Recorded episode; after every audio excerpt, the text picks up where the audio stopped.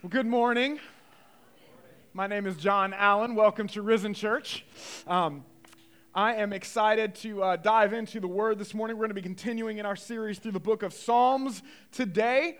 Uh, but before we do, I want to uh, quick a, a, couple of things we have going on today and next week, next weekend. Um, today, after the second service, so not the service, but after the second service, we're going to be having a baptism class at 1 p.m. downstairs. Uh, and so, if you are interested in that, I want to encourage you. You're, you're, welcome to join us. We'll probably be on the back porch downstairs. Um, and so, yes, we have a back porch. Isn't that cool? It overlooks the water. It's great. So, um, anyway, we're going to be down there, and we're just going to be talking about what baptism is. And uh, if you're interested in learning more about baptism, or even if you're interested in being baptiz- baptized, um, or if you're not quite sure, then uh, and you're just interested in kind of figuring all those things out and talking through it, um, then I want to invite you to join us again 1 p.m. today after the second service uh, downstairs. And then, secondly, uh, next week, uh, so Friday, March 3rd, uh, March 3rd and 4th, that's Friday and Saturday, is going to be what we call our Weekender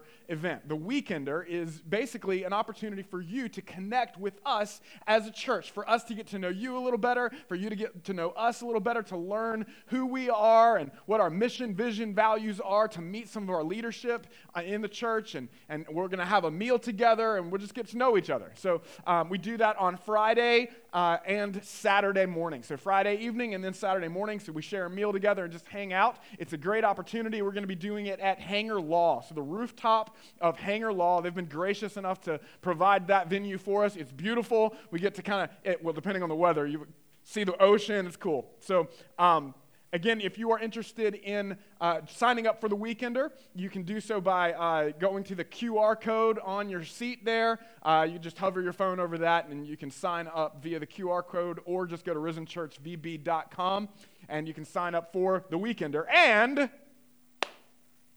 today is the last day to do that. So, uh, we, we got a plan for food and all that stuff. So uh, go ahead and sign up if you are interested in learning more about our church and what it means to join as a partner in Christ, uh, which is just our word for member. So, um, all right, so let's dive in here. Uh, we are again continuing in our series through the book of Psalms today, and our series is called Knowing and Enjoying God. And we have come to this morning uh, Psalm number 40.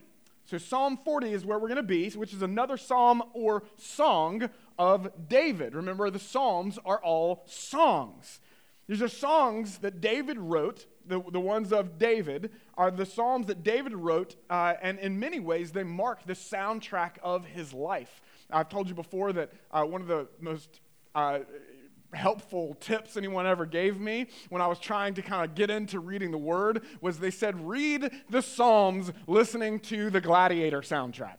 And it just came to life because it was written according to music. And so we don't have the original music that was written that Dave wrote, but we do have, you know, some instru- instrumentals. And I, I love epics. Like I love like redemption epic movies. Anybody like that stuff? Like the Gladiator, Braveheart stuff. That's showing my age. I'm to show it a little more later. But, um, I, I love, I, have always loved good soundtracks. Like when you hear uh, the theme song also to a great movie, like these, these types of like redemption epics or something like that, it's, it's more than just something you hear, right? Like it's, it's, it's not just something that we hear, it's like a place that we go when you listen to it. Like it, when, when I say redemption epics, yes, I'm talking about the stories with happy endings. That's what I'm talking about. I'm talking about happy ending. And I realize that some critics would say that, you know, a movie doesn't have to have a happy ending to be a good movie, right? Um, they say things like, you know, well, life doesn't always have an, a happy ending. That's sort of what they justify it. And then they force some depressing slog of a story on you that ends in darkness and leaves you feeling gross and hopeless. you, ever, you ever watched a movie or show and you, you end, you're like, that's Seriously, that's it? Like, like they say, they'll say, well, that's true to life, right? That's, that's true to life. And, and that may be true for those who have embraced the darkness. But it's not true if you're a child of God. That is not true to life if you are in Christ. And here's what I mean by that that doesn't mean that you're not going to experience pain and trial and struggle in this world. Not at all. But the greatest truth in the universe is that that's not the end. God does, in fact, win. In fact, He already has. And, and for those who've received His victory in Christ, guess what? The best actually is yet to come.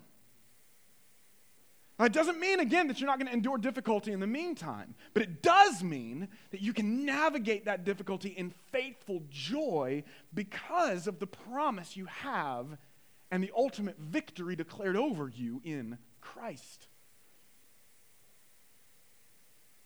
Because, guys, if the resurrection means anything, it means that God wins.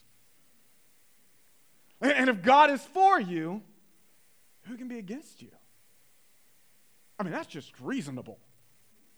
Right? Now, in every great story, there's always a struggle. It's part of what makes a great story a great story, right? And some stories are going to end in the midst of that struggle. Sometimes we see stories or shows, you know, like, and, and they end, but in all great stories, you know that maybe the show stops for a moment, or it's the end of an episode, or you're halfway through a trilogy. But if it's a good story, you know it's not actually the end, it's to be continued. Right? It just means another season or another movie is coming. Right? It's not the end, it's simply to be continued, which doesn't leave you in despair. It leaves you in wonder and hope for how it's all going to come together in the end. Like, like Lord of the Rings. I was in college when Lord of the Rings uh, trilogy came out or it was released in theaters. Um, back when theaters were a thing, where you actually went to the movies, that was like a thing. Um, and, and after the second film, The Two Towers, so it was Fellowship of the Ring was the first one that came out, and then it was Two Towers, right? And then Return of the King. And after Two, two Towers, man, like people just were got, they got sucked into the journey, right? I mean, uh, the first one was like, oh, this is this this movie's good. And then second, after the, the second movie ended, I remember being in the theater and the second movie, Two Towers, ends, and there was this thick expectation for the next movie.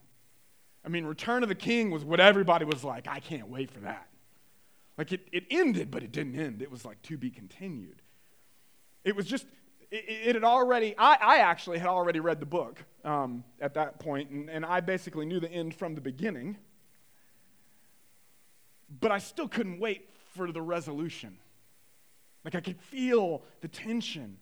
And, and honest, also, also, if you're not familiar with the third movie of that trilogy, that's why that movie's so long. The third movie's so long. Have you ever, anybody seen the third movie, Return of the King, Lord of the Rings? If you haven't, you should. It's great. But it ends like 10 times at the end. It's like it fades to black, and then it's like, and more resolution, and more resolution. And we're going to remember this story, this little loose end over here? Nope, not done yet. We're going to wrap that one up too, right?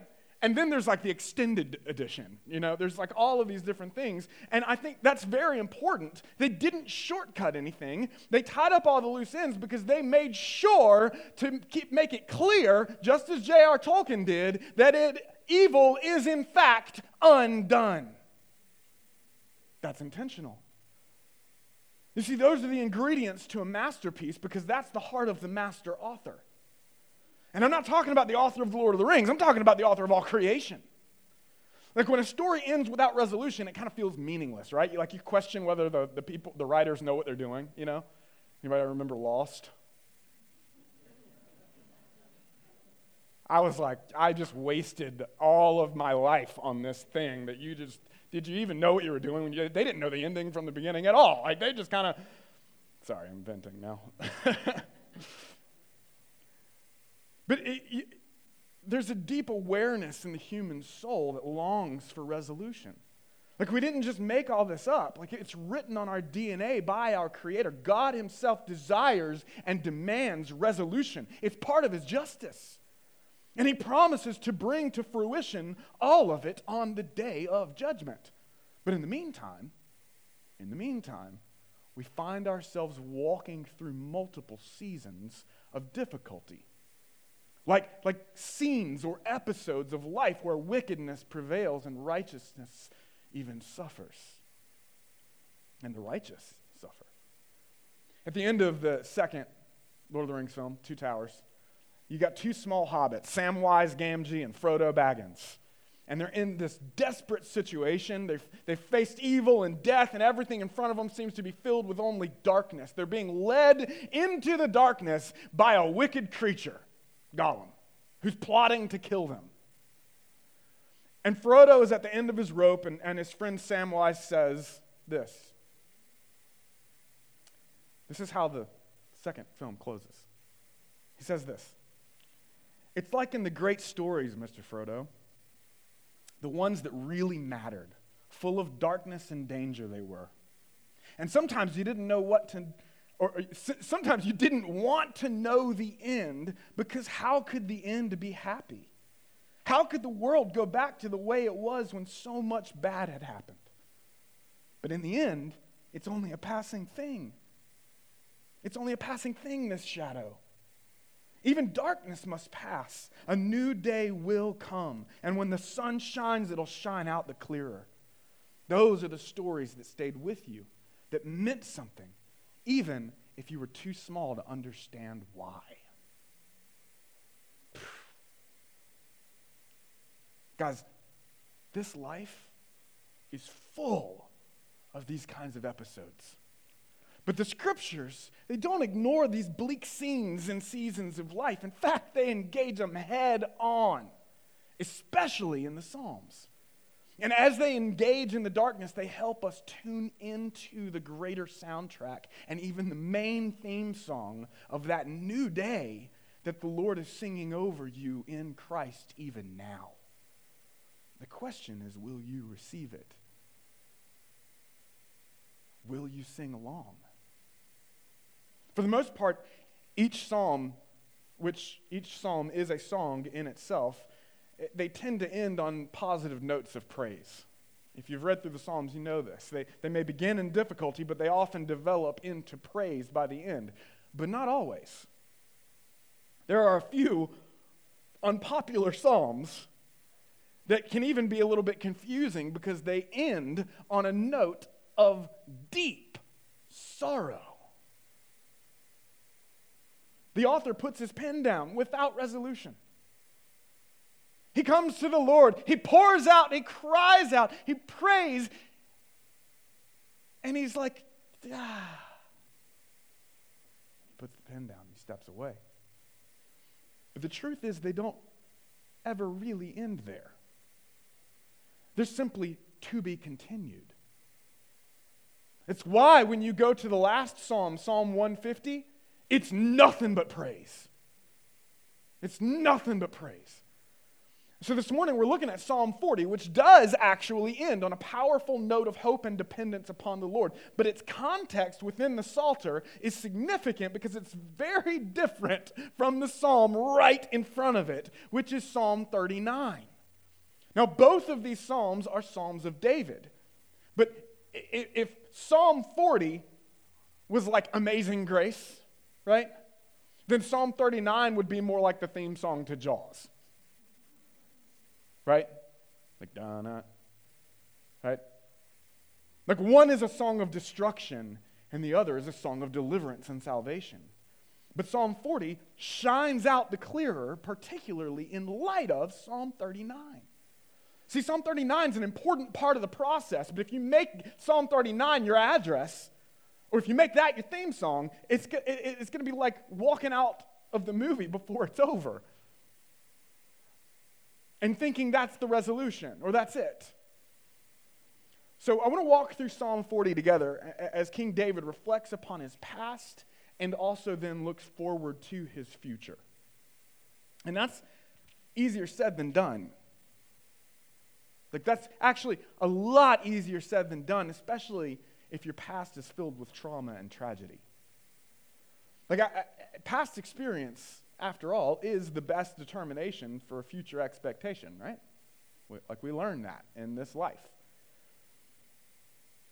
And so, even if your past is filled with victory and triumph, trauma and tragedy if you've ever experienced that, which in this life you will, they tend to play their songs louder in our minds in this world. They tend to try and drown out the victory and the joy. So, what hope is there for the broken? What hope is there for those who get that song of destruction stuck in their head and their heart? Because there a new theme song for you? Or, or maybe even a new soundtrack entirely? And if so, how do you receive it? So here's what I want you to get this morning. If you get nothing else, this is what I want you to get. Jesus has a new song for you.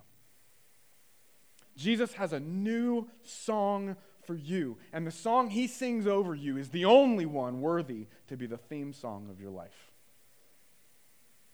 Jesus has a new song for you, and the song he sings over you is the only one worthy to be the theme song of your life. So let's walk through Psalm 40 together. And as we do, I'm going to point out three ways to tune in and receive the song God is singing over you in Christ, okay? So the first way, number one, is pay attention. And the second way, sing along. And then the third way is put it on repeat and turn it up. All right? So, my prayer is that you would get the song of Jesus, the song of the gospel, the song of redemption, the song of grace stuck in your head and heart, written on your heart even this morning. And it would be the soundtrack that informs every moment of your life from this day forward. And if it's already been the soundtrack and theme song of your life, then turn it up. Okay? So let's dive in. Psalm 40, verse 1. Here we go. Psalm 40, verse 1. David says, I waited patiently for the Lord. He inclined to me and heard my cry. He drew me up from the pit of destruction, out of the miry bog, and set my feet upon a rock, making my steps secure. He put a new song in my mouth, a song of praise to our God. And so, the first way you tune in and receive the song God's singing over you in Christ is to pay attention. In verse 1, David says, I waited patiently for the Lord. Now, in English, the word patiently here, it doesn't actually capture the Hebrew phrase here very well. I, it's not wrong, it's good, but when, when the Hebrew repeats a word in Hebrew, when it says something twice, it, it, will repeat it to add intensity to its meaning. Like the, and the original Hebrew is literally here, not I waited patiently for the Lord, but I waited, waited for the Lord. It just repeats it twice. I waited, waited. And, and, and so patiently is not wrong, but can you see that it doesn't fully capture it? Like for, for us, it would be more like if the word was in all caps, it was bold and, and highlighted. Waited. Like I, I like, no, no, no, no. Like you may have waited for the Lord. I waited for the Lord. And so we tend to think of patiently waiting, though, as something you do in a comfortable waiting room. Maybe some nice elevator music's playing. You know, you got a magazine, your feet are propped up. Maybe you're just kind of disengaged, and when they call you, you're like, oh, wait. You, are kind of like you fell asleep, and you're just like, oh, oh, it's my turn. It's my time. Like, oh, God's here. Okay. Right? That is not what's being articulated here. Like that, this would be the complete opposite of that. It's still patient, yes, but it, because it's patient in the sense that you're not turning to anything else. You're not leaving the waiting room. Because the only hope you have is in the Lord. That's what's going on here. But it is intensely engaged, prayerful, edge of your seat, vigilant kind of waiting. And that's often what the Bible means when it speaks of waiting on the Lord. And the last couple of chapters in the Psalms give us some insight into what David actually means when he's talking about waiting on the Lord. Like, I want you to listen to these cries for deliverance. Listen to the past couple of Psalms. Psalm 38, verse 5 through 10. Listen to this. My wounds stink and fester because of my foolishness. I am utterly bowed down and prostrate. All the day I go about mourning, for my sides are filled with burning, and there is no soundness in my flesh.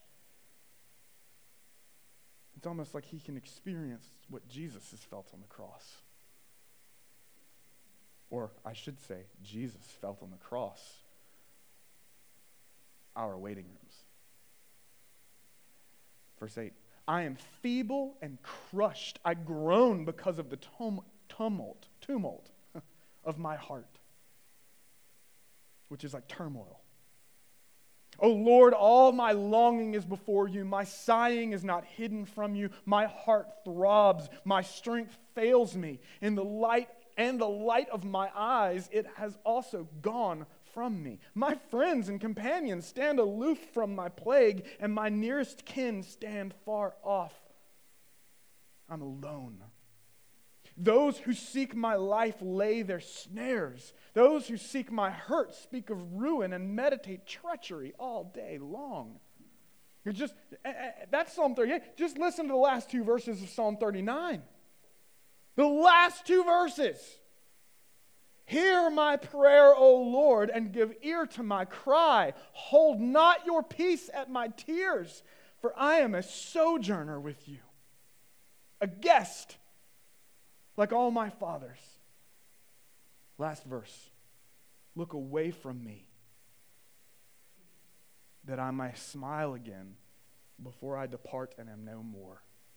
Like, that's how David ends Psalm 39. Because enough to make you wonder why God even allow that psalm in the Bible. Like, I mean, David tells God to look away from him that he may smile again before he dies. Like, is that how we should end our prayers?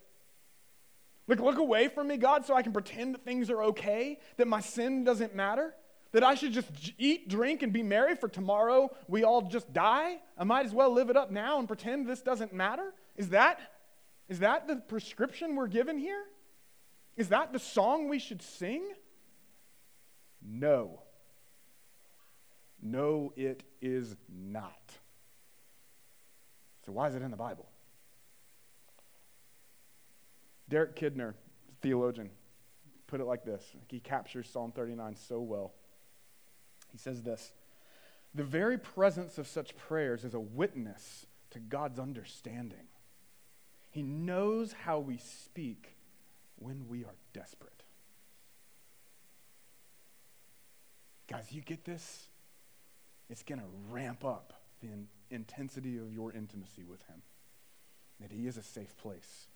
Guys, this isn't a prescription for what to pray. This is a description for how safe and good our Lord is. Like when we cry out to Him in desperation, He understands it. He understands even the language. Like Psalm 39 is a demonstration not of what the perfect prayer looks like, but of how patient and safe our Lord is when we cry out to Him and sow our sorrows and even plant our tears in prayer. Raw, unrefined, unfiltered, unprocessed prayer from the depths of our souls. Bring it to the Lord. The psalm reminds us here that even when we walk away from prayer not fully trusting in the Lord, that he's still trustworthy.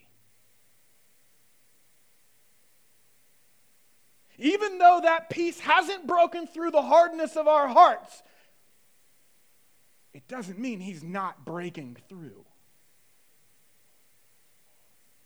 Sometimes you pray something and you're like, but I still have this issue. I still have this anxiety. I still haven't fully trusted in you, Lord. I want to. I want to trust you. I want to even want to trust you, but I'm having a tough time and I'm tired and the pen is down and I'm stepping away. This psalm reminds us that you might step away. He doesn't. Even when it seems we're stuck in that old song does not mean the new song is no longer available. Like, praise God for Psalm 39. Praise God that David's able, David is able to look back and reflect on the miry pit that he was in so he can appreciate the firm rock of salvation he now stands upon. In church, who is the rock of our salvation? It's Jesus. It's Jesus. I waited. Like, no, no, I, I like waited upon the Lord. And Psalm 40. He inclined to me and he heard my cry. He drew me up from the pit of destruction, out of the miry bog, and he set my feet upon a rock, making my steps secure. Christ alone is our cornerstone. Notice God didn't just pass David by. He stopped and he turned and he fixed his gaze upon him. Get the imagery. Get the imagery. He doesn't just pass him by in the pit, he stops and he turns and he meets him in it. Like, like a, and this isn't just a pit, okay? I want you to follow this because sometimes we can read right over these things.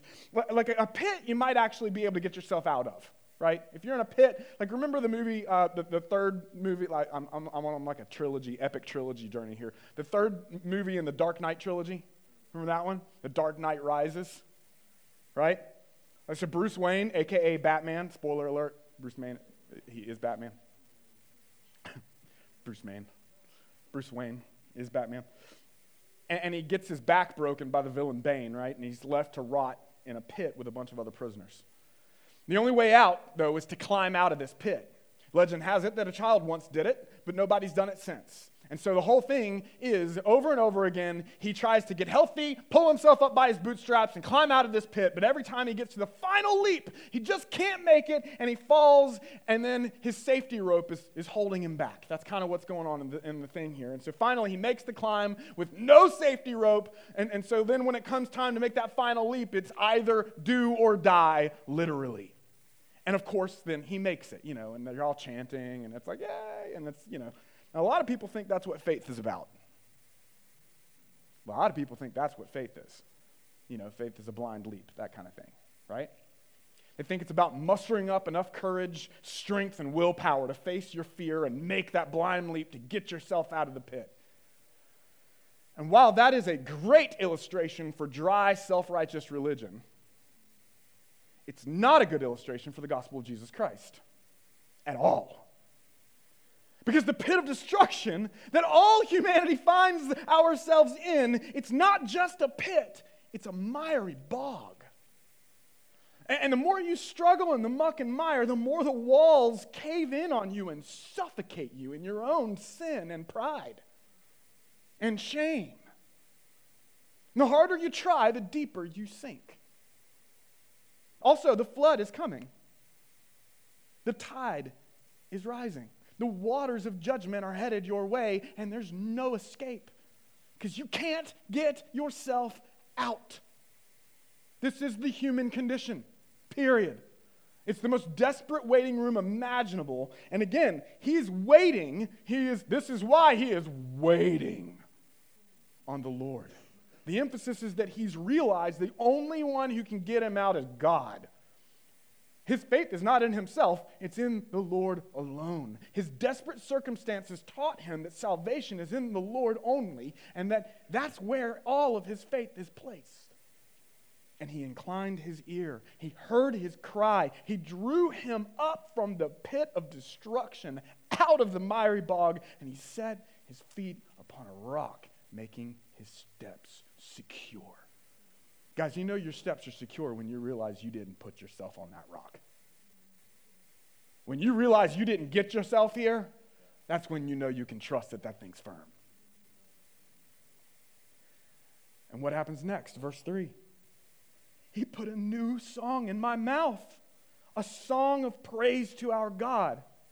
Now, now, this concept of singing a new song unto the Lord is all over the Bible, guys.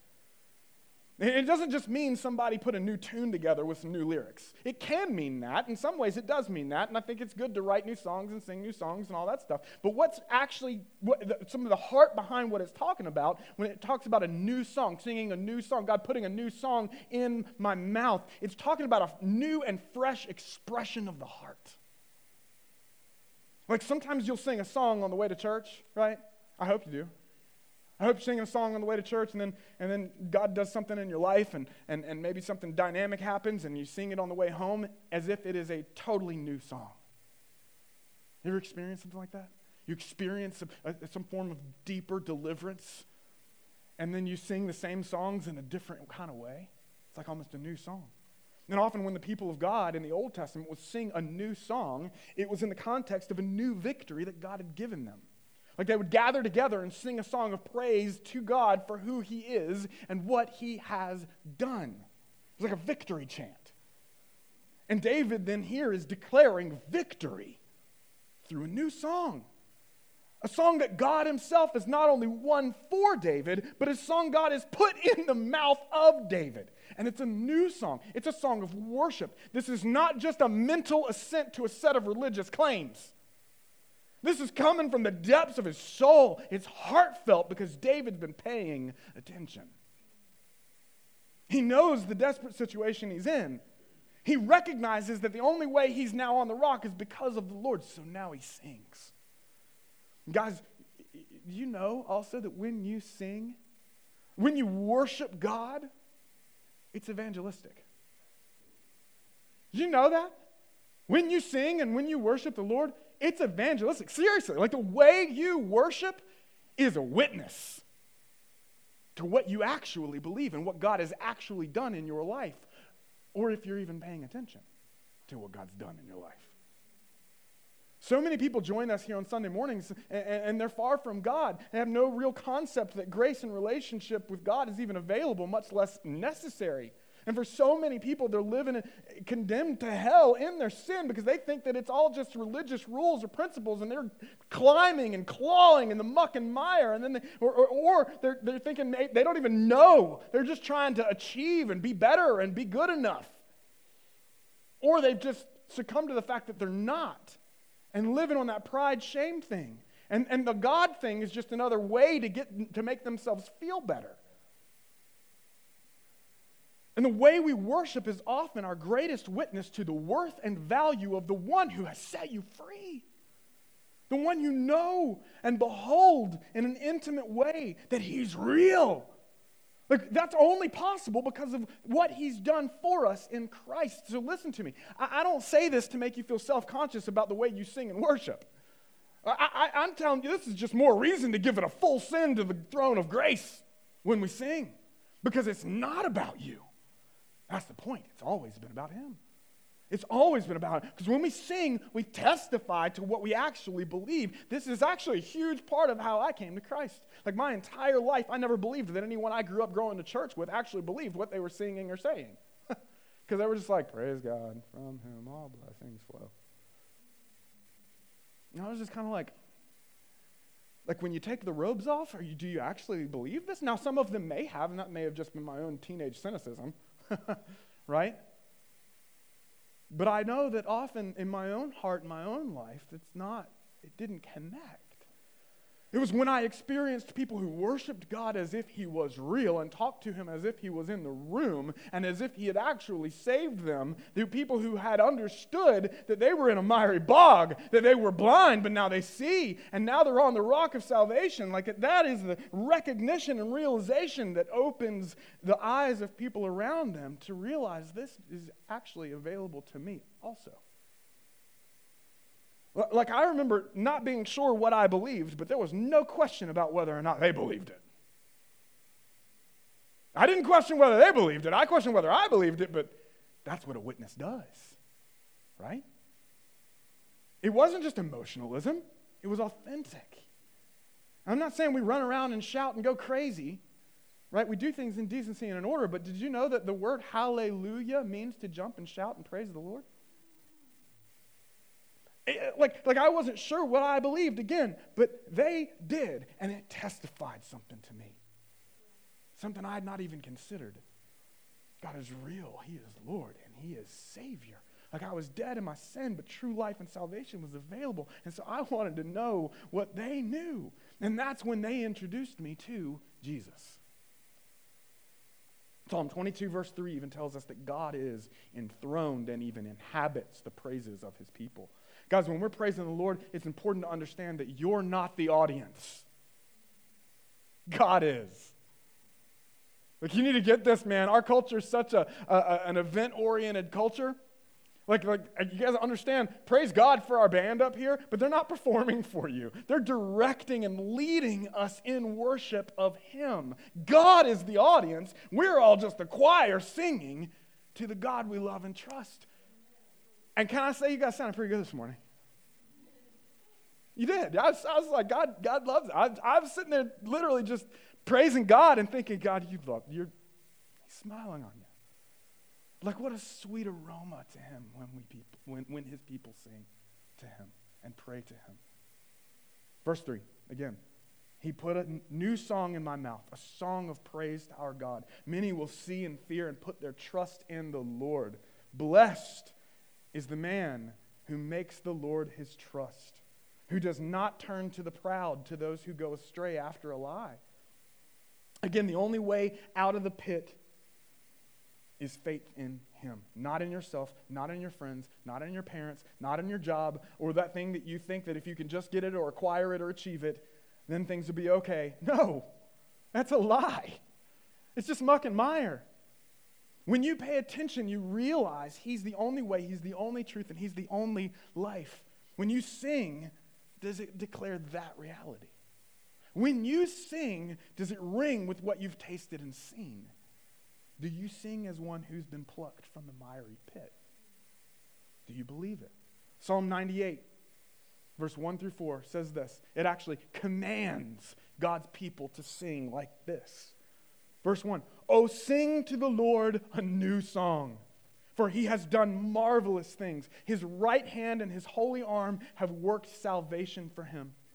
The Lord has made known his salvation. He has revealed his righteousness in the sight of the nations. He has remembered his steadfast love and faithfulness to the house of Israel. All the ends of the earth have seen the salvation of our God. Make a joyful noise to the Lord. All the earth break forth into joyous song and sing praises.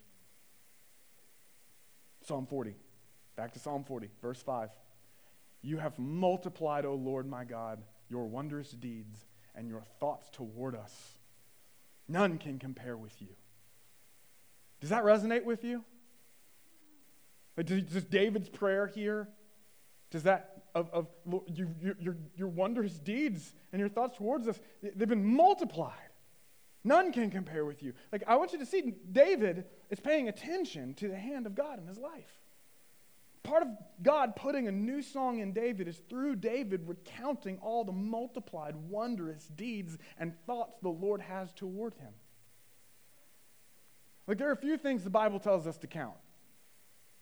Like, we're told to count our days, we're, we're told to count the cost of following Jesus as his disciple. And we're told to count the many ways God has blessed us, to count our blessings. And this week I just turned 40 years old. Thank you. And I have found myself counting my days. That's what you do when you turn 40, right? And as I count my days, like sometimes I think sometimes people, they, they, my, sometimes you think like, 40? Really? I'm 40? But I got to tell you, like when I count my days, I'm like, nope, that makes sense. 40 makes sense. 40 makes a lot of sense. Right? Like, like 25, that wouldn't make sense. Nope. 25 doesn't make sense. 40, that makes sense. Right? And, and over the past few years, like, I've become acquainted with counting the cost of discipleship. Like, there's a very real cost, and it's important to count it because there's no half measures in following Jesus. There just aren't. Like, he's either Lord of all or Lord not at all. He's both Lord and Savior, but if He's not your Lord, then He's not your Savior. Praise God, He's both. Right? And as I've counted my days, man, and as I've counted the cost, I've come to the conclusion a long time ago, He's totally worth it. Totally worth it. And so as I turned 40 years old this week and, and prepared to preach on Psalm 40, which I did not uh, intentionally do, this verse actually reminded me of how important it is to count your blessings.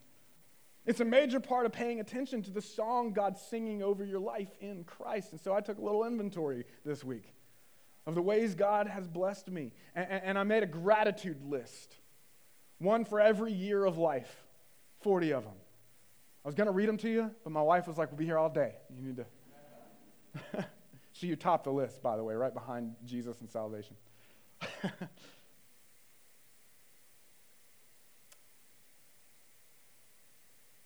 again, accounting your blessings.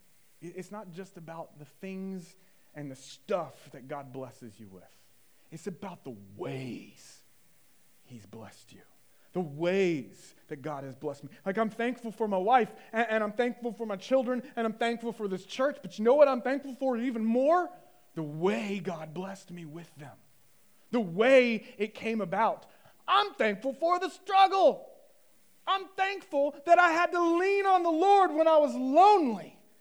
And I was like, God, I want a wife. And he was like, not yet. Trust me. And don't don't try and get yourself out of this. Not her, right? Wait on the Lord. I'm thankful for what he's done in my life and this blessed. That was a blessing. Didn't feel like it at the time. That was a blessing. So if you haven't done this exercise, I encourage you to do it. Would you take the time this week to write out a gratitude list to God? One for however old you are, one for every year. The many ways that you have seen the Lord bless you, one for each year. Some lists are going to be longer than others. Gratitude tunes our hearts to sing his grace. It focuses our attention on the new song he has for you. It, it, doesn't have to be your birthday, right? And so, for the first way to receive, the first way to receive God's singing over you in Christ is to pay attention. And then the second way is sing along. Like the old hymn says, Come, thou fount of every blessing, tune my heart to sing thy grace. God doesn't want you to just receive His grace, He wants you to sing it. Streams of mercy never ceasing. Call for songs of loudest praise. Amen? Teach me, says the hymn. Teach me some melodious sonnet sung by flaming tongues above. Let me tap into the heavenly song. Praise the mount I'm fixed upon it, mount of thy redeeming love. You have multiplied, O Lord my God, your wondrous deeds and your thoughts toward us. None can compare with you. I will proclaim and tell of them, yet they are more than can be told. Psalm 40, verse 6 In sacrifice and offering you have not delighted, but you have given me an open ear. What does that mean? The original Hebrew here literally says, You bore a hole in my head. That's what it says. You've given me an open ear. It, the imagery in the Hebrew is that God like, took a drill and bore a hole in your stubborn, deaf head to open your ears. God, that resonates with this guy. Like the idea is that David had no ears to hear.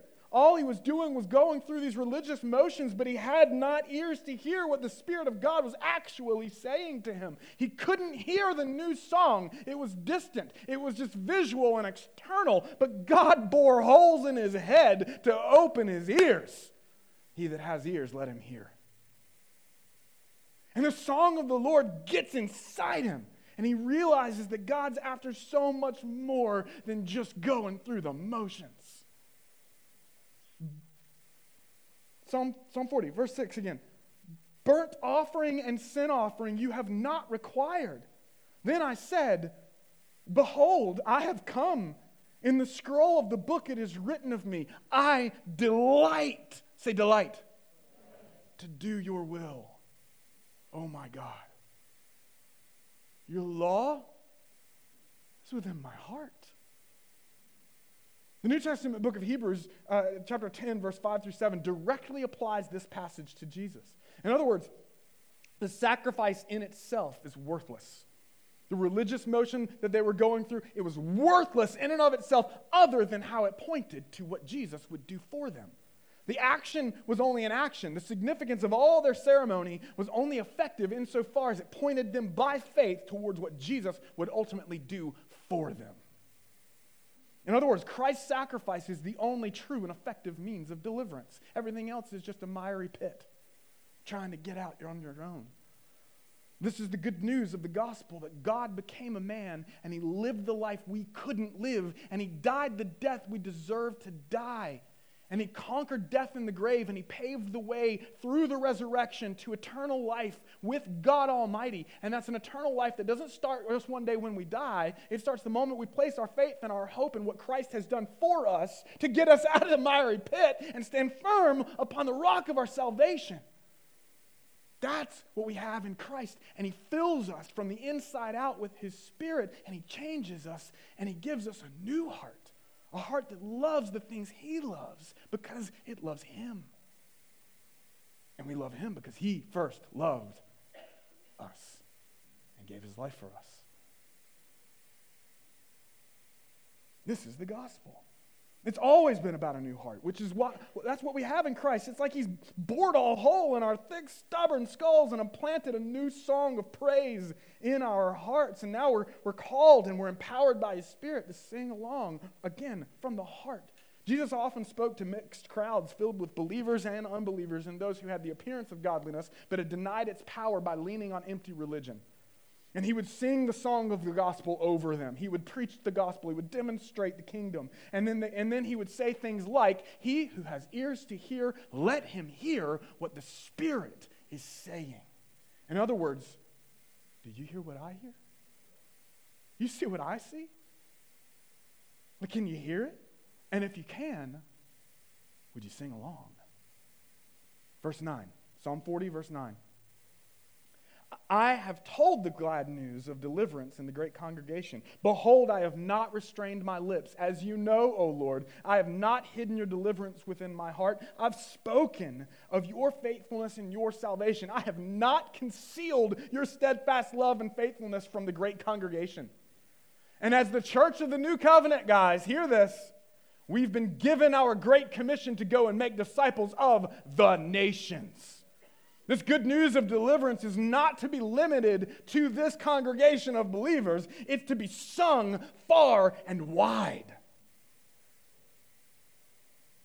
and unrestrained.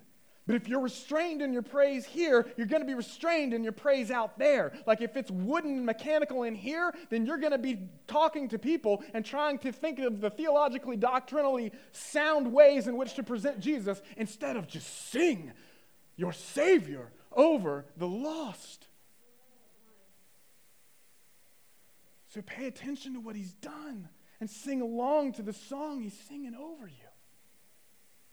And then finally, the third way we receive the song of God is sing, that He's singing over us in Christ is by putting it on repeat and turning it up. And yes, the southerner in me hears Lynyrd Skynyrd there. Verse 11. As for you, O Lord, you will not restrain your mercy from me. Your steadfast love and your faithfulness will ever preserve me. Now, there's a shift here in verse 11. He shifts from reflecting on the past to now looking towards the future. And his prayer here is the same prayer that we talked about back in Psalm 16 Preserve me in your steadfast love and faithfulness. Like he's not naive to the world that he lives in, and he knows difficult times still lay ahead. Verse 12 For evils have encompassed me beyond number. My iniquities have overtaken me, and I cannot see. They're more than the hairs of my head, and my heart fails me. And so he's not just talking about external difficulties here, he's talking about his own sin. He's not claiming to be an innocent bystander in a world full of chaos. He's admitting his own iniquity here. Okay? He's, into, he's, not, he's not a victim. He's, he's saying, like, I am responsible for this. He's intimately aware of his own sinfulness and his own failure, and he doesn't shy away from it here. He, he, he even recognizes that, it, it, that the thought of it makes his heart fail. Like the thought of his own sinfulness seems to threaten the rock solid foundation, and, and he's fearing slipping again into the miry pit. And, and the noise of that fear and that trauma and that past difficulty is starting to interject on his present praise party. You ever been there? If you haven't, you probably will. This is why this psalm is written, is to prepare you for these things. Verse 13, he prays, Be pleased, O Lord, as he looks towards the future, be pleased, O Lord, to deliver me. O Lord, make haste to help me. Let those be put to shame and disappointed altogether who seek to snatch away my life.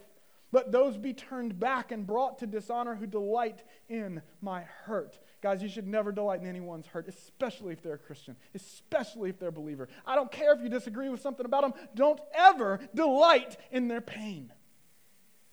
Or you might find yourself on the other side of this prayer. Let those be appalled because of their shame who say to me, Aha! Aha! Trying to, trying to get them. Don't do that. Not to a brother or a sister. Okay?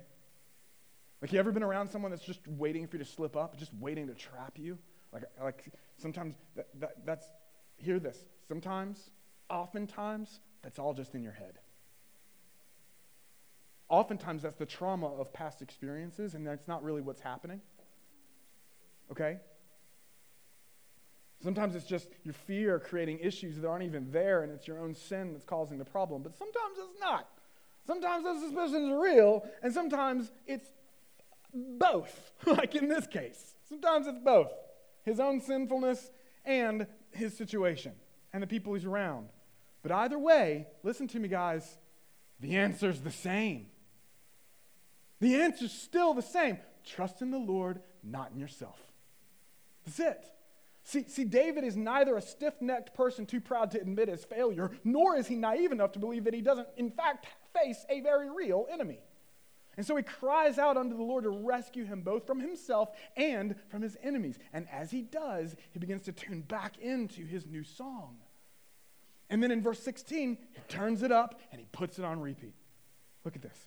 But may all who seek you rejoice and be glad in you. May those who love your salvation say continually, Great is the Lord. Guys, it's so good. It's so good. But, but hear this the psalm's not finished. Like, he, hear now how David ends Psalm 40 with verse 17. As for me, I am poor and needy, but the Lord takes thought for me. That's a big but. As for me, I am poor and needy, but the Lord takes thought for me. You are my help and my deliverer. Do not delay, oh my God. Remember in Psalm 39, he couldn't handle his own insufficiency, and he told the Lord to turn away. But here, David embraces his own insufficiency and his neediness. And as he does, he embraces the Lord's care for him. Amazing grace, how sweet the sound that saved a wretch like me. Until you come to grips with your own wretchedness, you will not come to grips with the sweetness of his grace.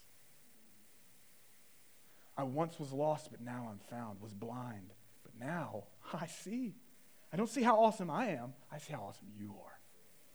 This is what it looks like to receive the song God's singing over you in Christ. It requires that you quit trying to dig your own way out of the pit and trust in Christ and Christ alone that you come to grips with your own inability and your need. And this isn't just for new believers. This is what continual life in Christ looks like.